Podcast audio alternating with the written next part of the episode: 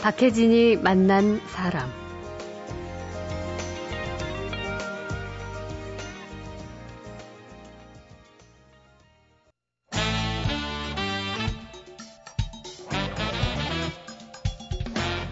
김갑수의 세상 보기. 안녕하세요. 박혜진입니다. 토요일 김갑수의 세상 보기로 시작하죠. 문화평론가 김갑수 시인과 한 주간의 화제와 세상 얘기 풀어보겠습니다. 어서 오십시오. 네, 안녕하세요. 그렇죠? 네. 이번 주 큰 이슈는 역시 독도 문제였죠. 그쵸. 예, 네. 뭐 언론에서 꽤 자세하게 계속 보도가 나왔어서 아마 많은 분들 알고 계실 겁니다. 이게 빅 이슈 아닙니까? 독도는 우리한테 언제나 민감한 음. 뉴스였고요. 근데 요번에 일본 의원들 찾아오고 하는 일련의 소동처럼 비춰진 일은요. 네. 작은 이슈일 수, 일 수 있었던 걸 우리 스스로 키운 게 아닌가. 아, 이 점을 좀 중점적으로 얘기를 드리고 싶어요. 작은 것일 수 있는 걸 우리가 와- 아주 큰 이슈로 만들어 버렸다. 네. 이런 지적을 하는 목소리가 있긴 있어요. 예, 예, 꽤 에, 있습니다. 한일 간에 이제 독도 문제가 어떤 건지 뭐 음. 하루- 한국 사람 치고 그거, 그거 모르는 사람은 아, 없어요. 네. 근데 몇 가지는 짚고 넘어가죠. 첫째, 우리가 아주 오랜 동안 음, 유지해온 독도 관련 외교 기조 국가에서 네, 예. 설정한 건 조용한 외교입니다. 그죠? 그렇죠. 음. 왜냐하면 우리가 이른바 실효적 지배, 그냥 우리 영토로 갖고 있는 상태니까 그냥 가면 된다는데 의연하게 대응해야 된다. 의연하자. 예. 근데 일본이 원하는 것은 자꾸 문제를 사- 일으키는 거죠. 그렇죠. 국제적으로 시끄럽게. 그래서 음. 어, 영토에 관련된 국제사법재판 심판소에 이제 회부시켜 보고자 하는 거죠. 네. 궁극적인 목표가. 그렇죠. 일본은 그러니까 계속 이거를 음. 문제로 삼아야 되는 입장이고 네. 우리는 어, 한일 간의 독도 문제는 학술적인 연구 사항 아니겠습니까? 음. 우린 우리 영토니까. 이게 첫 번째고 또 두 번째는 어, 독도가 역사적으로나 지리적으로나 또 개인들의 이 말을 하는 저 자신을 포함해서 네. 민족 감정에 휘둘리지 않고 그냥 양심으로 봤어도 이건 너무나 우리 영토 아니겠는가 음. 그 생각 들지 않겠습니까? 그렇죠. 뭐 예. 아주 단순한 사실들 음. 지리적인 거리만 봐도 그렇고 역사에 기록된 거 뭐 지도 이건 뭐 재산 강조할 필요도 없어요. 저도 분명히 그렇게 믿어요. 네. 그러나 상대편이 어떻게 생각하느냐 이것도 중요한 겁니다. 네. 어떤 일을 대처할 때. 근데 음. 이거는 아주 제가 뭐 여론조사, 학술서 이런 얘기가 아니라 개인 경험을 들어 얘기하겠는데요. 제가 20몇 년째 알고 있는 일본인 몇몇 분들이 있습니다. 네. 이분들은 무슨 우파도 민족주의자도 뭐 이념 생각 있는 분 아니고 아주 어, 소박한 지식인들이고 중산층들이고 점잖은 분들 소위 음. 그런 분들 있지 않습니까? 예. 언젠가 독도 얘기를 했었는데 제가 무슨 의견을 낸 게 아니라 음. 너무나 당연하게 어, 우리와 똑같이 일본인들은 그 다케시마다라고 자기 영토라고 생각하고 있었다는 사실입니다. 네. 그러니까 우리가 얼핏 음. 생각하면 우리가 어, 실제로는 독도가 한국 영토인데 음. 일본의 일부 극우적인 사람들이 막 주장을 해서 싸움을 벌이는 건가 이렇게 생각하기 쉬운데 그렇죠. 그게 아니라 일본의 대부분의 사람들이 음. 우리와 똑같이 그 반대편에 서서 음. 독도는 당연히 일본 영토인데 네. 1905년 국제협약에 의해서 넘어간 우리 영토인데 음. 조- 어, 한국이 부당하게 점유하고 있는 것이다. 음. 이런 생각을 하고 있다는 사실입니다. 아, 그래요? 예. 음, 근데 뭐 어쨌든 이번에 그 방한을 했다가 다시 결국은 돌아가게 된 그 의원 일본 의원 세명도 사실 그런 주장이 뭐 자민당의 당론을 따른 것도 아니고 어떻게 보면 돌출 행동으로 봐야 되는 부분이 있다는 거잖아요. 그렇죠. 결국 어떻게 졸지에 그 세명은 오히려 유명인사가 된 것 같은 그런 기분이 들어요. 그렇죠. 예. 어, 상당히 영리하게 우린 개인 자격입니다. 이걸 음. 엄청나게 네. 여러 번 강조하면서 예. 어, 왔어요. 어, 어, 방문한 의원이 세명이죠 네. 그중에 신도라는 단장격인 사람 그동안 어떤 항- 행동을 했나 하는 걸 언론에서 좀 찾아보니까 예컨대 조선 왕실 의궤 같은 거 이 약탈 문화재 있죠. 이거 그렇죠. 반환하면 안 돼요. 이거 음. 어거지 주장이거든요. 그다음에 에, 다케시마의 날, 그러니까 일본에서 열린 거죠. 예. 여기 행사에 참여해서 에, 일본 정부 내 다케시마 문제 전담 조직을 신설해야 한다. 이거 그 사람들 음. 얘기니까 제가 지금 다케시마라고 하는 거예요. 독도 문제죠. 예.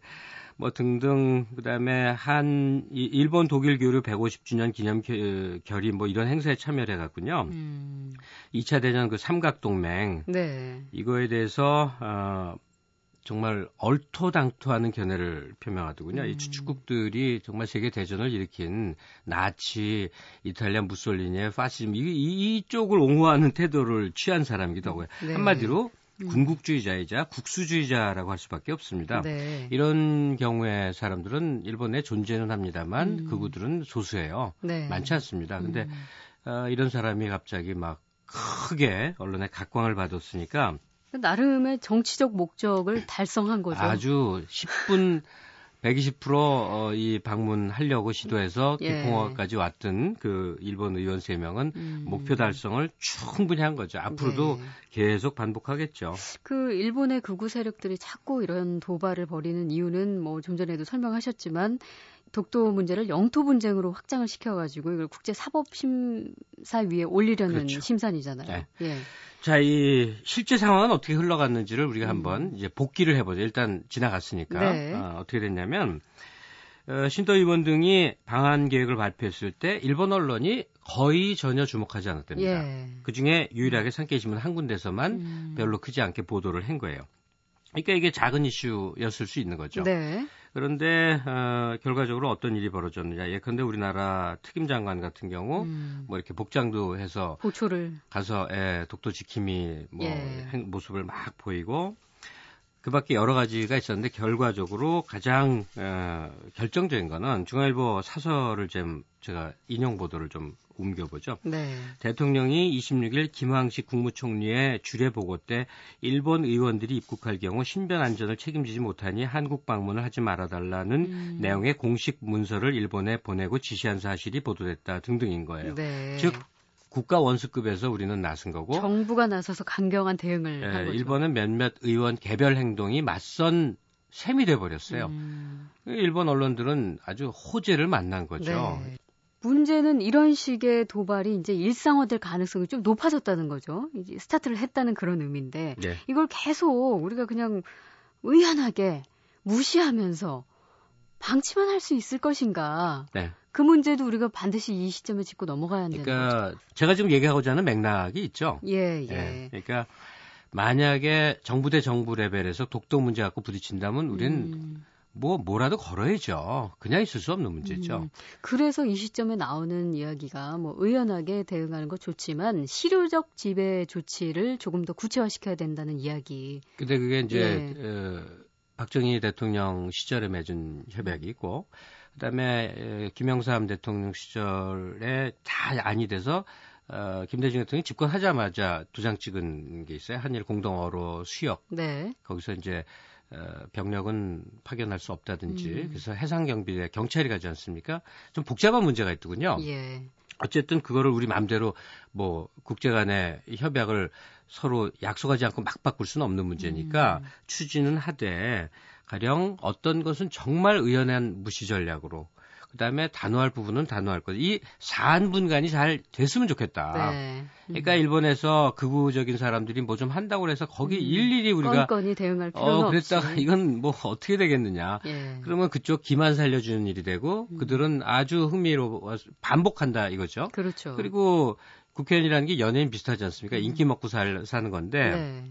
또 지지율 지지율에도 생각해서. 예. 어, 도움이 되고 그러니까 하나 지금 우려할 만한 일이 그 후에 벌어진 게 있죠. 네. 음. 아, 일본 측그 정부 발표인데 어, 만약에 한일 간에 군사적 대응이 있을 때는 자위대를 파병할 수도 있다. 예. 이거는 좀 심한 말이거든요. 왜냐하면 일본의 평화헌법, 그러니까 군사 행동을 할 수 없게끔 돼 있는 것에 대한 내부의 일종의 과도한 반응 같은 거거든요. 예. 그러니까 어쨌든 앞으로도 독도 문제는 반복될 겁니다. 사안을 분간해서 우리가 영리하게 대처했으면 좋겠다. 네. 음. 그리고 큰 기조는 역시 학술적 대상으로 여기는 조용한 외교가 현재까지는 맞다. 네. 이 얘기를 드리고 싶네요. 좀 지혜롭게 예. 네. 대응할 수 있었으면 좋겠습니다.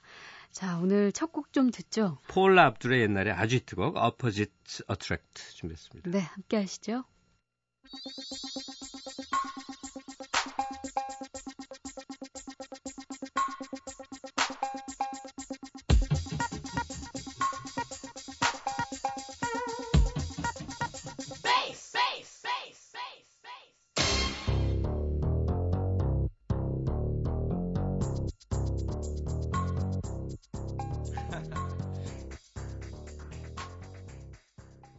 음악 참 특이하네요. 아포짓 어트랙트들 박혜진이 만난 사람 문화평론가 김갑수 시인과 한 주간의 화제 풀어보고 있습니다. 자, 두 번째 이야기로 넘어가죠. 예, 아, 한동안 또 이건 뭐 계속 계속 시끄러울 수밖에 없겠는데 예. 인천공항 이제 매각건이 지금 불거져 있죠. 그렇죠. 음. 뭐 국민주 매각 이야기 솔솔 예. 나오고 있고요. 음. 2008년부터 계속 건 민영화 논의였다가 이번에 어, 뭐 거기서 거기입니다만 어쨌든 어, 그러니까 국민 에, 저 구- 인천공항의 주식 전체 100%를 네. 지금 정부 소유로 돼 있는데 예. 이제 49%를 음. 이제 처분한다는 거죠. 예. 좀 구체적인 정부 발표 내용을 제가 좀 네, 소개를 좀 해볼까요? 살펴보고 가죠. 어, 뭐 인천공항이 이러저러한 문제가 있을 수 있다 해서 뭐 이용객이 좀 준다든지 뭐 음. 등등을 요인을 해서 어, 인천공항을 외국 전문 공항 운영 기업과 전략적 제휴를 통해 49% 지분 매각을 해서 소유권은 정부가 갖되 운영권을 외국 항공사에 주는 방안이다. 네.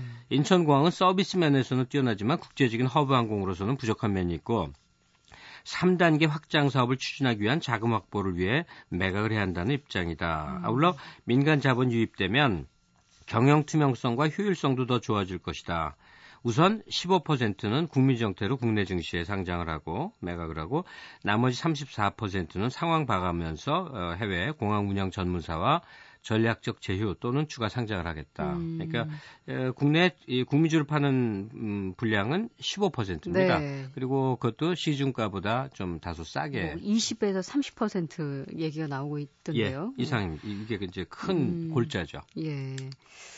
글쎄요, 이게 뭐 지금 보도가 뭐 속속 나오고 있어서 심지어 그 정부 보유 지분 100% 중에 15%를 연말까지 방금 말씀하신 그런 방식으로 매각하기로 입장을 정리했다. 예. 뭐 이런 보도까지 뭐 입장 정리 보도까지 나오고 있던데. 그러려면 이제 그 법규가 개정돼야 된다고 음. 네. 그러는군요. 예. 그러니까 지금 한나라당이 에, 추진을 하고 홍준표 대표가 그러니까 적극적으로 이제 그 발언을 한 겁니다. 그렇죠. 그저 이제 당연히 또 다른 의견들이 있지 않겠습니까? 음. 아, 반론들이 이제 어, 특히 이번에는 민주당이 송고도 붙이고 나온 셈이고 예. 시중 여론도 여러 가지로 갈려 있습니다만 일반적인 얘기 중에 제일 많이 나오는 게 그거죠. 어, 인천 공항이 굉장히 잘 된다는 음. 얘기를 계속 듣고 있다. 네. 6년째 세계 공항 순위 1위를 하고 있고 음, 또그 흑자도 계속 늘어나고 있죠. 예. 왜 파느냐 이런 거고 정부 입장에서는 공항 선진화가 필요해서 해외 뛰어난 어, 시설 관리 업체가 와서 운영을 해주면 음, 더 나아지지 않겠냐 뭐, 뭐 이런 입장이 지금 마구 이제 부닥쳐 있는 상태입니다. 예. 에, 신문마다 뭐 이거는 본격적으로 다루지 않을 수가 없어서 어, 매일매일 기사가 나오고 있는데 조선일보 기사 아, 내용을 좀 제가 정리한 걸 좀 소개해 드리겠습니다. 일단 공항에 활주로라든지 관제탑이라든지 이런 걸 파는 거냐 네. 여기에 대한 이제 문제 제기들이 많으니까 음, 이게 시설을 파는 건 아니라는 거예요. 음, 활주로나 관제탑 뭐 등등 이게 아니고 어, 운영권을 판다는 거죠. 음. 시설 소유권은 정부가 시설 갖고 소유권은 가지고 운영에 운영권을 관한- 매각한다 예. 하는 것이죠. 예. 음. 그다음에 서비스가 세계 1위 계속 이런 얘기 들어왔는데 왜 파냐 하는 건데 이게 기획재정부에서 입장을 밝혔군요. 지금 잘한다고 앞으로도 그럴 것이란 보장은 없다. 음. 그래서 시- 이 시장의 감시를 받아 경쟁력, 경쟁력을 더 강화할 필요가 있다. 네. 지금 이 얘기는 제가 이, 이 신문 보도 내용 정리된 걸 인용하고 그냥 계신 거죠? 옮기는 겁니다. 또 한 가지 논란 3라고 돼 있는 거. 어, 국민주 매각 당장 가능하냐? 아니다. 아, 지분 10, 15%를 파는 데에는 음. 어떤 어떤 어떤 절차가 있어서 어쨌든 어, 연말까지는 이제 당장 나가는 게 아니다. 뭐 네. 이런 정도의 얘기입니다. 음, 그 결국 매각을 추진하려는 정부의 입장은 뭐 비효율성을 들어서 공항 선진화에 뭐 기하겠다 이런 네. 입장인 것이고 반대론자들은 이미 이렇게 잘 하고 있는데 왜 매각인가 이런 얘기를 하는 거죠. 그러니까 이거는 모든 사안이 그렇지만 이제 심층적으로 들어가면 말이 꼬리에 꼬리를 물고 막 이제 이 양산되지 않겠습니까? 음. 예. 찬성과 반대쪽 다 마찬가지인데 하나 움직일 수 없는 사실이 있습니다. 예컨대 어, 공항철도 있죠. 네, 뭐 몇 군데서 출발도 하고 특히 김포에서 음. 가면 쭉 한 번에 가는 공항철도 있고 그다음에 새로 만든 인천 공항 고속도로 예. 있죠. 이런 등등은 공항 운영권 매각하고 관계 없지 않습니까? 그렇죠.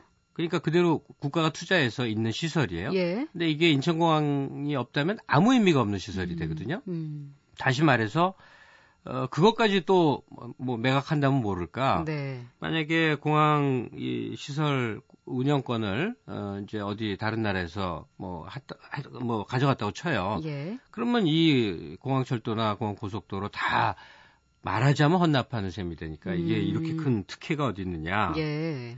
이제 이런 비판이 있고요. 역사를 좀 거슬러 가면요. 인천공항 매각 계획은 요즘 갑자기 불거진 건 아닙니다. 2008년서부터 시작됐지만 네. 사실은 처음에 예. 어, 이 김대중 정부 시절에 그 인천공항이 완성되는 단계에서도 매각 음. 계획이 있었습니다. 건립 초기에도. 네. 예. 그럼 왜 그랬느냐? 음.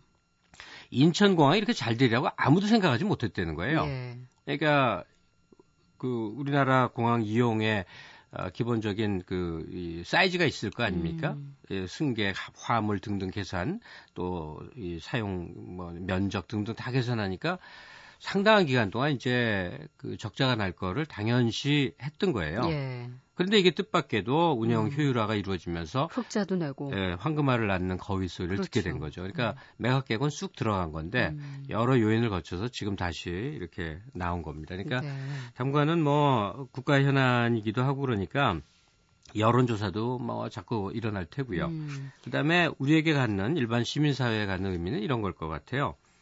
구체적인 정책에 대해서 사람들 하나하나가 이렇게 관심을 갖고 토론을 해보는 것이죠. 네. 아 이런 게 좋은가 저런 게 좋은가 음. 구체적인 집행은 정부가 하는 겁니다만 소위 선진국이라고 하는 나라들이 가는 방식 이런 사안 사안에 대해서 깊은 관심을 갖고 토론을 하고 또 또는 여론조사에 응하고 음. 뭐 이런 과정의 한 소재로서 이번 인천 국제공항 매각건은 아주 좋은 예가 아닌가 예. 싶습니다. 자, 토요일 박혜진이 만난 사람 문화평론가 김갑수 시인과 한 주간의 화제, 뭐 독도 문제부터 또 인천공항 국민주 매각 이야기까지 나눠봤습니다.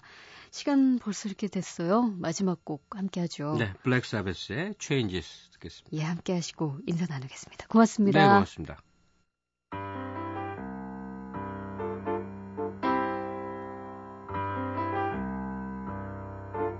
I feel unhappy.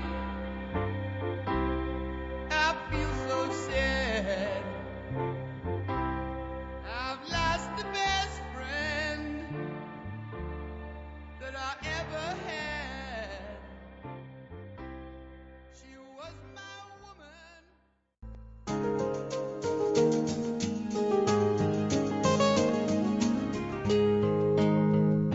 박혜진이 만난 사람.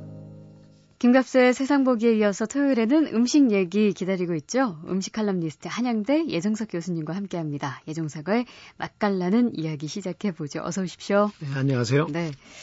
오늘은 우리 왜 중국 음식점에서 친숙하게 그 메뉴에 있는 마파두부 얘기해 주신다고요? 네, 네. 예. 이게 좀 흥미로운 일화가 있던데요. 네, 마파두부처럼 재미있는 유래를 가진 음식도 드물 겁니다. 아, 마파두부의 역사는 뭐 다른 중국 음식에 비해서 그렇게 오래되지는 않습니다. 네. 음. 그 19세기 말 청나라 때 그 사천성에 있는 성도에 예. 그 온씨라는 아리따운 아가씨가 살고 있었다고 해요. 음. 이름이 교교였는데 근데 네. 이- 이름이 온교교죠. 예. 근데 이분이 이제 어릴 때 그 마마를 알아서 그 음, 얼굴이 좀 얼었습니다. 예. 아, 그래서 부모님이 참 그 마음고생을 많이 했죠. 이 음. 딸님을 시집 보내기가 그렇겠네요. 어려울 것 같아서. 예. 근데 이제 이 부모님들이 뭐 그 수소문을 해서 진시성을 가진 청년을 찾아내서 음. 혼인을 시켰습니다. 네, 네. 그런데 불행하게도 이제 그 진시 청년이 결혼 후에 얼마 살지 못하고 사고로 목숨을 잃고 네. 말았다고 해요. 음. 그래서 이제 그 온교교는 호구지책으로 자기 시누이와 함께 예. 이제 그 식당을 열었다는 거죠. 그 아. 식당 이름이 어, 아주 길게 전해져 내려오고 있는데 진교교 고수두부 팽조라는 긴 이름입니다. 예. 뭐 그 뜻은 뭐 말 그대로 시누이와 올케가 같이 음, 하는 두부 식당이다. 요리점이죠. 예. 그런데 이제 그 이 집이 굉장히 인기를 끌었는데 그- 그 인기를 끈 것이 두부를 맵게 양념해서 기름에 볶아서 내놔서 이제 손님들이 좋아했다는 건데 네. 근데 나중에 이제 이 온교교가 할머니가 돼서 세상을 떠나자 단골 손님들이 그것에 음. 마파두부다라는 이름을 붙였다는 겁니다. 아, 네. 그래서 이제 사람의 이름이 음식의 이름에 들어간 뭐 몇 안 되는 예 중에 하나죠. 아, 그럼 뜻이 이제 마파는 이제 그 뜻이라는 게 예. 곰보 할머니라는 뜻이거든요. 아, 이렇게 천연두로 네, 이렇게 네, 네. 얼굴이 근데 얽었으니까 이분이 이제 아, 살아있을 때는 진마파라고 불렸다고 그래요. 예, 이제 아. 남편의 성을 따라서 네, 네, 그랬는데 네. 어, 돌아가고 나서 그 곰보 할머니의 음. 어, 요리라고 해서 이제 마파두부라는 이름이 아, 붙었다는 겁니다. 네. 그렇군요. 이게 마파두부가 굉장히 맵잖아요. 예, 맵죠. 예, 이게 사천 지방의 음식이라 그렇겠죠? 네, 마파두부는 뭐 사천 요리의 대표적인 음식이라고도 할 수 있는데 예. 사천은 가보시면 날씨가 굉장히 습합니다. 근데 그렇기 때문에 겨울이 되면 특히 음침하고 습해서 견디기가 어렵죠. 네. 날씨가 그렇다 보니까 음식으로 그것을 이제 극복하기 위해서 아주 맵고 얼얼하면 이제 영양가가 높은 음식을 만들어 먹는데 네. 마파두부가 그 중에서 이제 대표적인 음식으로 추위를 막고 땀을 내게 해서 몸에 에너지를 보충하는 요리로 예. 어, 말하자면 그 지역의 특성에 잘 부합되는 요리로 개발이 된 것이라고 할 수 있겠죠. 네. 사천 음식은 우리나라도 유명하지만 중국에서도 꽤 유명하죠. 그럼요 중국의 대표 음식 중에 하나입니다. 그렇죠. 예. 뭐, 뭐 광동 요리, 산동 요리, 뭐 이렇게 북경 요리 이렇게 치지만 사천 음식은 그 중에서도 유명한 요리 중에 하나죠. 네. 어, 특히 이제 맵기로 유명한데 그래서 사천 사람들은 자기네 음식에 자부심이 굉장히 강합니다. 그래서 예. 이런 말이 있어요. 식재 중국 미제 사천 이런 말인데 뭐 그 뜻은 짐작하시겠습니다만 음. 예. 음식은 중국에 있고 음. 맛은 사천에 있다 예. 이런 말을 할 정도로 자부심이 강하죠. 음. 근데 이게 중국의 사천 말고도 또 매운 음식을 먹는 지방이 있습니다. 어디요? 그게 호남입니다. 아, 그러니까 예. 네. 모택동, 마오쩌둥을 낳은 고장이죠. 예. 근데 이, 이 양자 간에 그 서로 매운 음식을 갖고 아주 경쟁심이 있는 것 음, 같아요. 예. 그래서 이런 말이 있습니다. 예를 들어서 호남 사람들이 어, 우리는 매운 것을 두려워하지 않는다. 네. 한자로는 이제 불파란이라고 씁니다. 예. 우리는 매운 것을 두려워하지 않는다. 그러면 사천 사람들은 우리는 맵지 않은 것을 두려워한다. 예. 음, 부파불랄이라고 네. 응수한다고 하죠. 아, 근데 재밌는 것은 이제 호남성 출신의 이 마오쩌둥이 이런 말을 남겼다고 해요. 매운 것을 먹지 않는 사람은 혁명을 말할 수 없다. 아, 네. 그러니까 아, 대단하네요. 예. 그, 우리가 흔히 중국집에 가면 메뉴에 사천 짜장도 있잖아요. 그렇죠. 예. 그것도 실제로 중국 사천과 관계가 있나요? 뭐 짜장면은 사실 중국에 가면 없는 없잖아요. 음식입니다. 예. 요새 오히려 역수출이 돼서 그렇죠. 음. 뭐 북경에 가니까 짜장면집이 있긴 한데 물론 그 원형은 있습니다. 네. 작장면이라고 해서 그러니까 사- 사천 짜장면은 우리나라에서 조금 보완이 돼서 간 음식이 아, 아, 닌가 싶습니다. 알겠습니다. 네. 그 마파두부는 우리도 아시아 쪽에서 잘 먹지만 해외에서도 뭐 많이 먹죠. 네, 마파두부는 아마 중국 음식 중에서도 가장 세계화가 된 음식이 아닌가 싶습니다. 저도 뭐 미국 유학 시절에 마파두부를 많이 먹었거든요. 예. 왜냐하면 그때는 어, 70년대, 80년대 초반에 제가 미국에서 공부했던 시절에는 그 한국 음식점이 그렇게 흔하지는 않았습니다. 네. 시골 음식점에는. 근데 중국 음식점은 어디 가도 있으니까. 그러면 마파두부 같은 것이 참 저희들 입맛에 맞고 그래서 먹은 기억이 예, 나는데요. 네. 그래서 이제 뭐 마파두부는 아시아권은 물론이고 유럽이나 미국에도 가도 흔한 음식이 됐습니다. 근데 재밌는 것은 같은 마파두부지만 일본의 마파두부와 네. 미국의 마파두부와 유럽의 마파두부가 조금씩 달라요. 맛이요? 네, 네. 어떻게 해요? 그게 이제 바로 중국 음식의 묘미고 중국 음식 세계화의 키라고 볼 수 있는데 음. 이 사람들이 항상 그 현지화하는 예. 그 특징이 있습니다. 음. 현지 재료를 활용하고 이제 현지 사람들의 입맛에 입맛. 음. 맞추고 그래서 어떻게 보면 이게 우리나라 한식 세계화의 벤치마킹 대상이 아. 될 수도 있다는 생각이 들어요. 네. 네. 중국 사람들은 어딜 가더라도 그 현지의 음식을 현지의 재료를 활용해서 음. 그 현지화하거든요. 뭐 기회가 되면 또 말씀드릴 기회가 있겠습니다만 자장면 같은 경우에도 네. 사실은 우리나라의 현지화한 중국 뭐 음식이거든요. 예. 예. 오히려 중국에는 없, 그렇죠. 으니까요 예. 뭐 짬뽕 같은 것도 음. 마찬가지입니다. 짬뽕은 사실은 중국 음식의 원형은 있지만 그것이 이 일본으로 넘어가서 나가사키에서 나가사키 짬뽕이 되었다가 네. 아. 그게 백기를 따라서 우리나라 인천에 들어와서 우리나라 짬뽕이 됐는데 예. 그러나 우리나라의 짬뽕과 나가사키 짬뽕과 또 다르잖아요. 중국의 원형은 완전히 맛도 다르고 모양도 다릅니다. 예. 네. 색깔도 다르고. 네. 예. 그래서 이제 이런 사례를 우리나라 음식의 세계화에 한식 세계화에 좀 참고하면 좋지 않을까 아, 싶습니다. 네. 아, 오늘 마파두부를 먹어야 되나, 사천 짜장을 먹어야 되나, 짬뽕을 먹어야 되나, 아, 이제 고민되는, 왜 중국 요리 놓고는 늘 그 고민되잖아요. 그렇죠. 예. 저는 지금도 짜장면과 짬뽕 사이에서 저도 그렇습니다. 갈등합니다. 자, 오늘 맛있는 이야기, 예정석의 맛깔나는 이야기 함께 했습니다. 고맙습니다. 네, 감사합니다.